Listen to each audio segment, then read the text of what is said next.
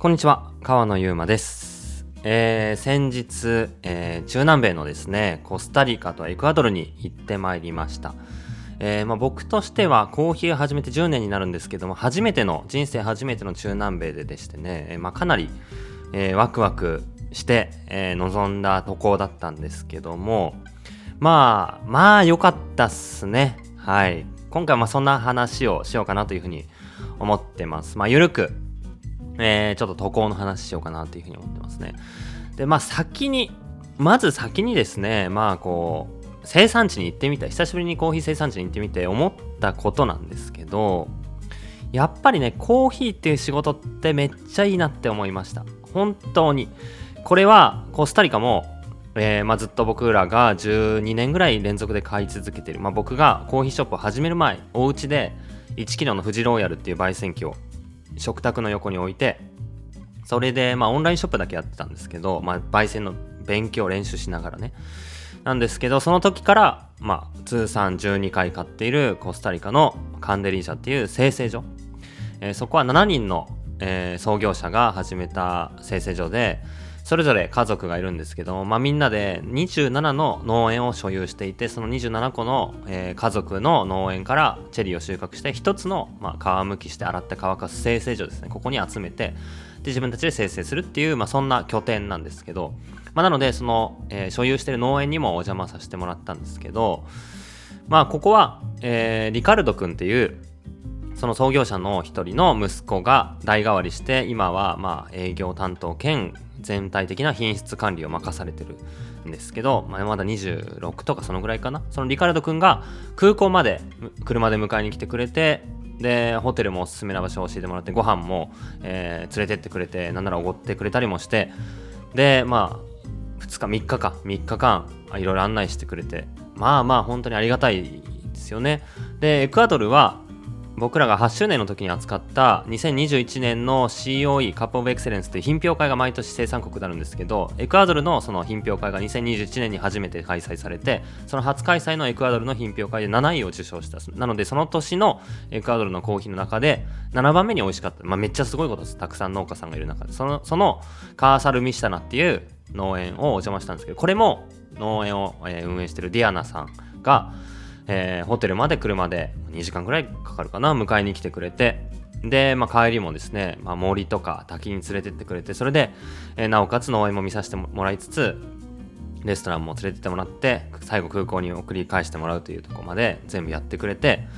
でまずこの何て言うんですかねあの細かいじゃあどんなプロセスがどうとか農園の空気感とかそういうのはまあちょっと後で話しますけど、まあ、このなんまだ足を踏み入れたことないこう行ったことない場所でこんなに温かく迎え入れてくれてガイドしてくれるなんてまあめちゃくちゃありえないありがたいなありがたすぎるなっていうふうに思いました。これコーヒーの仕事やってなかったらまずエクアドルコスタリカ行かないかもしんないと思うんですけどその中で行ったとしてもこんな風にこうまず車で送り迎えしてもらうとかおすすめの地元民おすすめのお店とか料理の頼み方とかね滞在場所とか全部あれこれ教えてもらえるなんてまあ普通あり起きえないですよね。やったとしてもまあガイド雇ってってなったらめっちゃお金かかることだと思うしこんなに親身にはなってくんないと思いますそんなまあうん本当に自然豊かで魅力的な国々で人が、まあ、僕たちつながっていけるというかこんな、まあ、つながりをいただけるみたいなことがコーヒーの仕事やってて本当に良かったなっていうふうに面白いいいいい仕事というかねうん魅力的で素晴らしいなってコーヒーって思います。なんか作ってる場所が例えば近いっていうのも魅力的で日本酒なんかにそういうところは僕はいいなっていうふうに思うんですけど生産者の声が聞けるとかいつでも会いに行けるとか作ってる様子が見れるとかまあ生産者の声思いが消費者に伝わりやすい距離感的にもねあと接点としても。っていうところでやっぱり同じ国で作って同じ国で消費するっていう嗜好品って一方でいいなとも思うんですよね。日本酒業界とか見てたりすると。ワインとかも日本で作ってたりして生産者がもう気軽にそのワインを出してるワインバーに飲みに来たりとかイベントやったりとかっていうのを見てるといやコーヒーってなかなかこの生産者と密に関わって声を届けたりするのってめちゃ難しいよなって思うんですけど一方で違う国ね全然違う遠い国で作ってるってことはその人たちとつながられたらそこに行ってなんだろうな、もっとこうスケールがでかく、いろんな場所で仲間が増えていくっていう感じも一方でいいなっていうふうに思いましたね。で、その国ごとの特色とか、まあ食べ物も違って経験できれば楽しいしまあ考え方とか宗教とか生き方も違うんで環境も違うんでそれによってその人がコーヒーをどう、まあ、やるかどどういうふうに仕事するかその仕事の価値観も違うしどうコーヒーを頑張るかっていう努力の姿勢も国々によって人人によって違いますよね。そういったところからコーヒーの個性が生まれるっていうところも含めていろんな国に生産者がいる。遠く離れた場所でコーヒーを作ってるっていうのは一方でまあコーヒーならではのいいことだ。そしてそういう人たちと一緒に仲仲良く、まあ、彼らが作ってまあ僕らにはできない生産っていう工程をしっかりやってくれたものをえー、引き継いでバトンタッチしてもらって僕らはそれを、まあ、彼らには一方でできない、まあ、焙煎の追求しても素晴らしいフレーバーでちゃんと豆を届けるバリスタがちゃんと抽出してサービスをするっていうところがまあなんか共同作業のようでうんこうやって交わっていくって面白いなって、まあ、初めての生産地に行くたびに思います。そんな風にしてまあ結論としてはまず最初に言うとうんめっちゃコーヒーの仕事っていいなって思いましたね。うん。っていうところで、まあ、行ってきた話をしていくんですけど、まあ、話しすぎると多分長くなるんで、まあ、何回かに分けてこのポッドキャストでは、えー、僕が今回、コスタリカ、エクアドルに行ってきた話をしようかなっていうふうに思ってます。まあ、ちょっとダラダラと丁寧めに、思いつくままにって感じなんですけど。まず、コスタリカはですね、何のために行ったかっていうと、まあ、その12年連続で買ってるっていうこともあって、まあ、一番付き合いが長い生産者なんですよね。で、僕としてはやっぱり、同じ生産者からまあ、いいなと思った生産者がいたらその生産者からコーヒーを買い続けるって、うん、いいことだなって思うんですよ。まあ僕らどういうふうにロースターが生飴を買うかっていうと基本的に消費国に商社っていうものがあってその専門商社から僕らはその商社の倉庫に届いている在庫のリストをもらってその中でサンプルをちょっとずつ小分けにしてもらってテイスティングして価格と照らし合わせながら、えー、これ何キロくださいみたいなオーダーをしてしたらその例えば横浜に倉庫があったら横浜の倉庫から僕らの、えー、指定した場所に送られる。そんな流れで僕らは買ってるんですよ。なのでなんかコーヒーって生産国みたいな話が出てくるからその国から直接豆を買ってるんじゃないかって思われるかもしれないんですけどそんなことはなくてうんとその国から豆をドカッと何十トンっていう単位で船でコンテナで豆を仕入れてくる業者がいてその業者のチョイスに僕らは委ねてるんですよね。でその業者が仕入れてきたもう持ってきたよっていう中から基本的に選ぶっていうのがまあ原則ですね。でそれが規模が高まっ大きくなっていくと、まあ、倍焙煎してるロースターが生産国の輸出してくれてるエクスポーターっていうところ、まあ、そこにいろんな農家さんの豆がザーッと集まっていくんですけどそこから直で発注する商社をすっ飛ばして発注するってこともありえますただそれにはリスクもあるし例えば現地でテイスティングしたものと違うようなものが届くかもしれない。もしかしたら信頼がないから全然送ってくんないかもしれない。めっちゃ時間かかるかもしれないとかあとはまあお金的なところ。先払いでまあ 10, 10トン、ワンコンテナフルで埋めたら18トン買うってなると、まあ1500万とか、えお金が必要ですよね。それを売ってお金にするまでのタイムラグがあるので、ある程度お金をが必要とか、使いすぎてしまうとその間のやりくり資金面で大変になるかもしれないとか、まあ、あとは、まあ美味しいものをどうやって現地で見つけるかっていうところとかね、まあいろいろ含めると、まあ自力でそういった船を手配して持ってくるってまあまあリスクもいるんですよ。できなくはないしやれたらいいとも思うんですけど、まあ、なので、まあ、基本的にうんそんなすごいこう頑張ってるロースター頑張ってるもう規模が大きくなってきたロースターを除いては商社さんから生豆を買うっていうのが普通ででまあその商社の経由で僕らもそのカンデリージャの豆は買わせてもらっていたんですけどうん何て言うんですかねなんかずっと同じところから買うっていうことを僕らはその商社から買う分常にいろんなリストがあるんですよ。だからなより好みより好みができるっていういい立場でもまあいい状況でもあるとも思っていて、まあ、だからこそより好みをしちゃう。あ今年はこの生産者去年良かったけど今年微妙だな。逆に今年はこのこっちがうまいからこれ買おうとか。なんかそんな風にして買いつまんで選んで買ってたりすると思うのでそういう買い方の以上。なんかスペシャルティーコーヒーとかシングルオリジンコーヒーとかって言って生産者が大事し生産者ごとの個性っていう割にいう一方生産者を一つの生産者を大事にし続けるっていう行動ってなかなかロースターごとに、うん、起きえにくいというか、うん、まあ、意識してやってるロースターもたくさんいるんですけど一般的には変わる変わるいろんなロットがお店に並ぶじゃないですか。そういう意味で僕としては、まあ、できる限りいいなと思ったコーヒーがあったら生産同じ生産者から買い続けたいっていうふうにも思っていて、まあ、それが、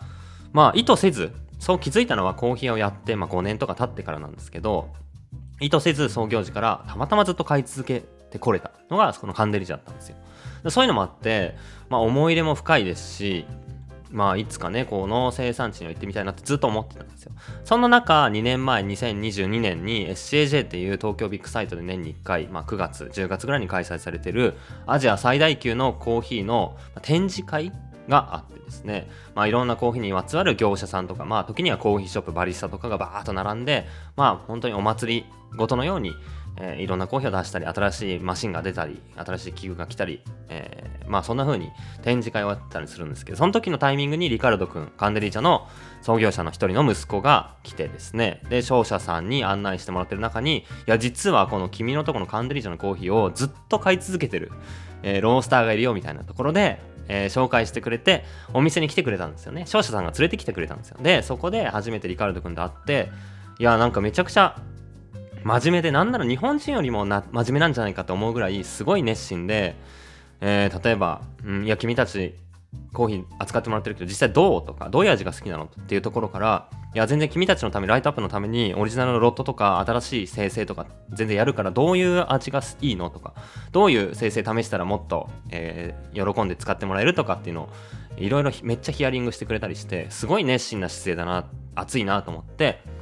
でまあ年もね若いしで、また去年来てくれたんですよね、2023年に。で、その時は、まあ2回目だしってとこもあって、一緒にご飯行こうってことで、ご飯に、食事にお誘いして、何人かで、えー、食事に、和食にね、えー、一緒にいたんですけど、そこでまあ、結構いろんな質問して、いつからやってんのとか、実際、ね、その前何やってたのとか、その、カンデリージャ、ウォッシングステーション、生成所を始める前は、チェリーを売るだけで、チェリーを、まあ、この皮むきして発酵させて洗うっていう設備を持ってなかったからチェリーを売るだけ。でもそれだと全然付加価値がつかないんで自分たちで生成して付加価値をつけてもっと販売しようっていうところから2000年に生成所を作って簡単な皮むき機と発酵する、えタンクと、まあ、あと乾燥場だけ用意してまあ、始めたっていうところの歴史とかどういうふうに味わいをコントロールしてるのかとか最近どうとかっていろんなまあ質問をしてでまあ実際にやっぱね見てみたくなったしそこでリカルド君がまあいや全然あのいつでも来ていいよって案内するよみたいな。来るんだったら空港まで迎えに行くしいろいろ見れるよみたいな感じで言ってくれていやこれは機運が高まってるなというか、うん、これはこの流れで行くべきだなっていうふうに思ってその時にあの次の収穫のタイミングに行こうっていうふうに決めたんですよ。で収穫が大体2月3月ぐらいまでやってるっぽいんですけどなんか今年今季はなんか全体的にあったかくてっていうのもあって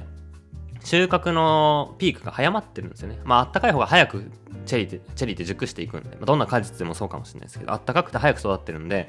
まあ、2月にはもう収穫終わっちゃうかも。なんだな、ピークは1月なんで、1月の末とかまでに来てもらえるといいかも、みたいな感じで、1月の末に日付を設定して、いろいろ調整した上に、えー、今回渡航したっていう感じで、コスタリカにはるばる行ってきたんですよね。でコスタリカはですね、まあ、どうやって行くかっていうと調べるといろんなフライトが出てくるんですけど、まあ、少なくとも直行便はなくて日本から経由しないといけなくて成田からロサンゼルスに行ってそこから、えー、パナマの航空会社コパコパなんとかっていうコパエアラインですかな？なんかそんな感じの、えー、航空会社パナマの航空会社があってそのパナマの航空会社に乗ってパナマ経由でコスタリカに行ったんですよね。パナマでトランジットしてえー、なので日本から考えると3便で、えー、まあ、行ったという感じですね。まあ、もうちょっと早い便もあるかもしれないですけど、まあ価格考えるとこれが一番合理的かなっていう感じですね。で、まあ、行きがですね、なんかタイミングが合わなくて、コスタリカに朝着きたかったんですよ。で、朝一着いて空港からそのまま直行して農園を見るっていうのが一番いいなと思ったんで、朝着くと。そうすると、えー、ロス、ロスを夜に出るんですよね。夜にロス出てで、まあ、夜行便でパナマに朝着いてでそこから乗り換えて、えー、すぐコスタリカっていう感じだったんですけど夜ロサンゼルスを出るってなると夕方までにロサンゼルスに着いてるのが理想じゃないですか。そのトランジットの時間を考えると。夕方ぐらいに着くのが理想。でも夕方に着くっていうのは微妙になくて昼に着くか朝に着くかしかなかったんですよね。日本から出るっていうのになると。で昼に着いたら微妙に6時間ぐらいフリータイムがあるんで6時間空港に缶詰は嫌だなって思うじゃないですか。だから6時間昼に着くのが最初こう一番いい便かなと思ったんですけどそれだと6時間まあ市内に出て往復1時間半とかかけてで残りの4時間半とかをいくつか回る、まあ、それも楽しそうだなと思ってそれで考えてたんですけど。いやそれで行くんだったらもう朝にロサンゼルスに着いて朝からもうほぼ丸1日ロサンゼルス観光してった方がなんかせっかく同じ値段の同じフライト乗るんだったらいいなと思ってなんだかんだ迷った挙句、えー、成田を昼に出て昼過ぎに出てでロサンゼルスに朝に着くっていうフライトになりましたね。ロスまでは10時間ぐらい。なんで飛行機10時間乗って朝に着いてでしかも日付変更線をまたぐんで、えー、その日の昼に出たのにもかかわらず着くのは現地時間でその日の朝なんですよ。だから現地時間現地時間で考えるとなんか時間が巻き戻された感覚になってなんかすごい体がバグるというかすごい得した気分なのか分かんないですけど不思議な感じですよねあのアメリカに行く感じ。で朝着いたんでアメリカの方まああのサンタモニカビーチ有名なビーチがあると思うんですけどあのあれです。あの中山きんに君が YouTube にも上げてたマッスルビーチあのビーチの上にビーチに筋トレの何マシン設備がガッてあるスポットがあるんですよ。そこもあのお散歩してたらたまたま見つけたんでなんかすげえマジでマッチョマンたちが筋トレしてて面白いとか言って。であとインテリジェンシアコーヒーとか売ることももちろんありますしまああとはサイトグラスもあるんですけどでまあお店はいくつか見るだけで実際に寄ったのはスタンプタウンとインテリジェンシアだけかな。コーヒーショップコーヒー飲みに行ったの。でパン屋さん行ったりとかなんかレストラン回ったりとか。まああとは軽く観光したりしてビール飲んだりとかしてね。まあゆっくりして市内とかもブラブラして。で夜戻って空港に戻ってきてで乗り換えてでそこからまあ夜行便で、えー、コスタリカに着いたと。いう感じ。10時間のフライト。で10時間市内にいる。でそっから、えー、と9時に出て朝の7時に着くんで、まあ、それも10時間ぐらいですか。なんで30時間結局コスタリカに着く着くまではかかったっていう感じですね。まあもう少しそのコンパクトな乗り継ぎにしたら短縮はできるんですけど、まあ、フルにエンジョイするコースというところでこんなフライトで行きは行きましたね。それでまあはるばるコスタリカに着きましたというところでリカルド君が空港まで迎えに来てくれたんですけどまあちょっと続きは次回話そうかないよいよ次回はちょっとコスタリカ編というところでちょっとコスタリカで、えー、どんな風に見てきたのかっていうのはちょっと次のポッドキャストで話していきたいと思ってますので楽しみに続きを聞いてください。